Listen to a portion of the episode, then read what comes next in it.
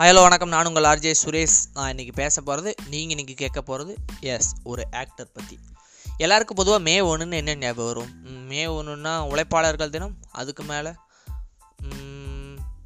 அதுக்கு மேலே ஸ்கூல் காலேஜெல்லாம் லீவாக இருக்க எல்லாம் ரூட்டில் இருப்பாங்க. அதுக்கு மேலே அதுக்கு மேலே தலை பர்த்டே எஸ் தலை பர்த்டே உங்கள் எல்லாத்துக்கு ஞாபகம் வரும். ஆனால் எனக்கு ஒரு செஃப் பிறந்தநாள் ஞாபகம் வரும். அதை விட சிறந்த ஃபார்முலா ஒன் ரேசர் பிறந்தநாள் ஞாபகம் வரும்.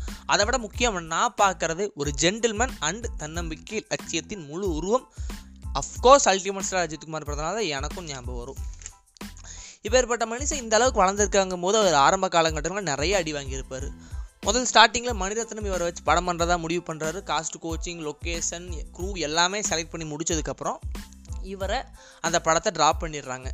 ட்ராப் பண்ணதுக்கப்புறம் வேறு வழி இல்லாமல் அடுத்த படத்தை நோக்கி போகிறாரு இன்னொரு டேரக்டர் இவரை வச்சு பிரேம புஸ்தகம்னு இன்னொரு படம் பண்ணுறாரு அந்த படம் எடுத்து முடிச்சதுக்கப்புறம் அந்த டேரக்டர் செத்து போயிடுறாரு வேறு வழி இல்லாமல் ப்ரொடியூசர் அதையும் ரிலீஸ் பண்ணுறாரு ரிலீஸ் பண்ணி முடிச்சதுக்கப்புறம் ப்ரொடியூசரோட அந்த படம் வந்து பக்கா ஃப்ளாப் ஆயிடுது என்னடா இந்த மனுஷன் பண்ணுறதா இப்படியே ஆயிட்டிருக்கு அப்படின்னு அன்லக்கி மேன் அப்படின்னு முத்திர ஊற்றி உட்கார வச்சிடுறாங்க. வெற்றி வரும்போது பெற்றுக்கொள் தோல்வி வரும்போது ஏற்றுக்கொள்ளுங்கிற மாதிரி இவர் வந்து அடுத்தடுத்த படங்கள் நோக்கி ஓடிக்கிட்டே இருக்காரு. அப்படி ஓடிக்கிட்டே இருக்கும்போது தான் பல பிளாக் பஸ்டர் சில பல கமர்ஷியல் ஹிட் சில பல தோல்வி படங்களும் கொடுத்துருக்காரு. அது முக்கியம் கிடையாது. கண்ணு காது மூக்கு மொழின்னு அவர் கத்தி வைக்காத இடமே கிடையாது. இருந்தாலும் தான் ரசிகர்கள் கத்தி கத்தி செலிப்ரேட் பண்ணுங்கிறக்கா இன்ன வரைக்கும் அவர் நடிச்சுக்கிட்டே இருக்குங்கிறது ஒரு உண்மையான விஷயம். அதெல்லாத்த விட ரொம்ப பெரிய விஷயம் இவர் இவ்வளோ படம் கொடுத்தாலும் அவரோட அறுபது சதவீதமான படங்கள் வந்து புதுமுக டேரக்டர்களுக்கு அவர் வாய்ப்பு கொடுத்துருக்காரு. எஸ் ஜே சூர்யா ஏஆர் முருகதாஸுங்கிற பல பல டேரக்டர் இந்திய தமிழ் சினிமாவில் இருக்க ஜாம்பவான்கள் வந்து இவர் இவரை வச்சு தான் முதல் படம் எடுத்திருக்காங்கிறது வந்து ஒரு பெருமையான விஷயம்.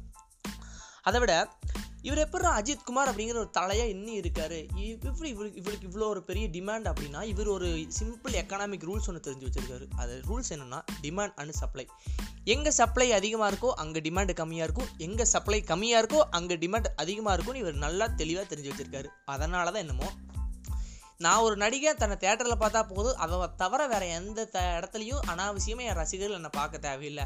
அதாவது இந்த மூவி ரிலீஸிங் ஷோஸில் அது போக இந்த ப்ரோமோ ஷோஸில் அதுக்கு இசை வெளியீட்டுகளால் எந்த ஷோ ரியாலிட்டி ஷோஸ்னு எதுலேயுமே போகாமல் இவர் த தவிர்த்துறாரு. வேற இன்ட்ரெஸ்ட்ல இவர் பண்ணுற வேறு இன்ட்ரெஸ்ட் நோக்கி இவரை தள்ளிக்கிறாரு. மற்றதில் எதுக்கும் இவர் போகிறது கிடையாது. அதனாலே என்னமோ இவர் ரொம்ப பெரிய பீக்கில் கொண்டு போய் நிப்பாட்டிருந்து ஏதாச்சும் ஒரு ஆக்டரோ ஹீரோவோ ஹீரோயினோ மியூசிக் ஏதாச்சும் ஒருத்தங்க தளபதி இப்படி பேசிட மாட்டாங்களா? அப்படின்னு அவங்க ரசிகர்கள் ஏங்குறாங்க. அப்பேற்பட்ட ஒரு ரசிகர் கூட்டத்தை இவர் எடுத்து வச்சிருக்காரு. அதெல்லாத்த விட இவர் தன்னம்பிக்கையின் முழு உருவம்னு சொல்கிறே எப்படி ஆனால் ஃபார்முலா ஒன் ரேசிங்கில் கலந்துக்கிறது வந்து ஒரு சின்ன விஷயம் கிடையாது. ஏன்னா ஃபார்முலா ஒன் ரேசிங்கில் கலந்துக்கணும்னா உயிரை பணைய வச்சா மட்டும்தான் கலந்துக்க முடியும். அதில் நிறையா பேர் செத்துருக்காங்க ரொம்ப பெரிய விஷயந்தான் அப்படி கலந்துருக்காரு. சில பல வெற்றிகள் கிடச்சிருக்கு அதில். ரொம்ப பெரிய வெற்றிகள்னால அதில் உயிரை பணைய வச்சு கிடச்சிருக்கு. அதெல்லாத்த விட தல ரசிகர்கள். அவர் அவரோட ரொம்ப பெரிய பலம் நான் தல ரசிகர்கள் சொல்லிடலாம். எப்படின்னா அவருக்கு தேவையான கதை இயக்குனர் மியூசிக் டைரக்டர் அவங்க எதுவுமே எதிர்பார்க்க மாட்டாங்க. அந்த அஜித்குமார் அந்த மாசு கிளாஸோட அந்த தேட்டரில் வந்து நின்னா போது வேறு எதுவுமே தேவையில்லை அப்படின்னு எதிர்பார்க்குற ரசிகர்கள் தான் இவருக்கு வந்து அதிகம். அந்த ரசிகர்கள் பற்றியே நம்ம ஒரு தனியாக ஒரு கேஸ் ஸ்டடி போடலாம். அது நான் இன்னொரு ஆடியோவில் உங்களுக்கு சொல்கிறேன் ஒரு டைம் ஏசியா லெவலில் ஒரு ரேசிங் நடக்குது. அதில் இந்த மனுஷன் ஃபோர்த்து பிளேஸ் வராரு ஃபோர்த்து பிளேஸ் வந்ததுக்கப்புறம் இவரை பற்றி ரிசர்ச் பண்ணுறாங்க ரிசர்ச் பண்ணதுக்கப்புறம் தான் தெரியுது இவர் தமிழ் சினிமாவில் ஒரு ஆக்டர் அப்படின்னு. அதுக்கப்புறம் தான் ரிசர்ச் பண்ணுறாங்க மேலே மேலே ரிசர்ச் பண்ணும்போது தெரியுது ஒரு செஃப் ஒரு ஃபோட்டோகிராஃபர் அதை விட தக்ஷணா குழுக்கு லீடர்னு பல பல விஷயங்கள் இவர் பண்ணியிருக்காரு. அதுக்கப்புறம் இந்த மனசு இவ்வளோ ஆகி இவ்வளோ வயசாகியுமே ஒரு புது புது சின்ன சின்ன விஷயங்கள் அந்த குழந்தைத்தன்மை அதாவது எப்படின்னா குழந்தைத்தன்மைங்கிறது gun shooting pilot license drone camera ஒரு பைக்கோ சைக்கிளையோ முழுசாக கழட்டி போட்டால் திருப்பி மாற்ற அந்த சின்ன சின்ன வித்தைகள். அதெல்லாம் புதுசு புதுசாக கற்றுக்கிட்டே இருக்காரு. அந்த புதுசு புதுசாக கற்றுக்கிற அந்த குழந்தை தன்மையை அவர் இன்னும் விடலை. அந்த சின்ன சின்ன விஷயங்கள் இன்ட்ரெஸ்டிங்காக அவர் நோக்கி ஓடிக்கிட்டே இருக்காரு. அப்புறம் அவர் அதை நோக்கி ஓடிக்கிட்டே இருக்கும்போது ஏன் நம்ம எதுவுமே பண்ணக்கூடாதா? அப்படின்னு என்னன்னா கேள்வி கேட்டுக்கும் போது எனக்கு தோணுது சரி என்னால் பேச முடியும்னு எனக்கு நம்பிக்கை வந்துச்சு. ஸோ இன்னையிலேருந்து இந்த ஆங்கர் ஆப்பில் ஒவ்வொரு ஆடியோ போடுவோம். தப்போ ரைட்டும் நமக்கு தோன்றதை பேசலாம். ஆடியன்ஸ் நமக்கு சப்போர்ட் பண்ணுவாங்க அப்படின்னு தலையை தலைவனாக வச்சுட்டு நான் இனிமேல் ஆடியோ போட போகிறேன் நீங்கள் எனக்கு சப்போர்ட் பண்ணணும். ஆங்கரில் எனக்கு ஃபேவரேட் பண்ணி வச்சுக்கோங்க.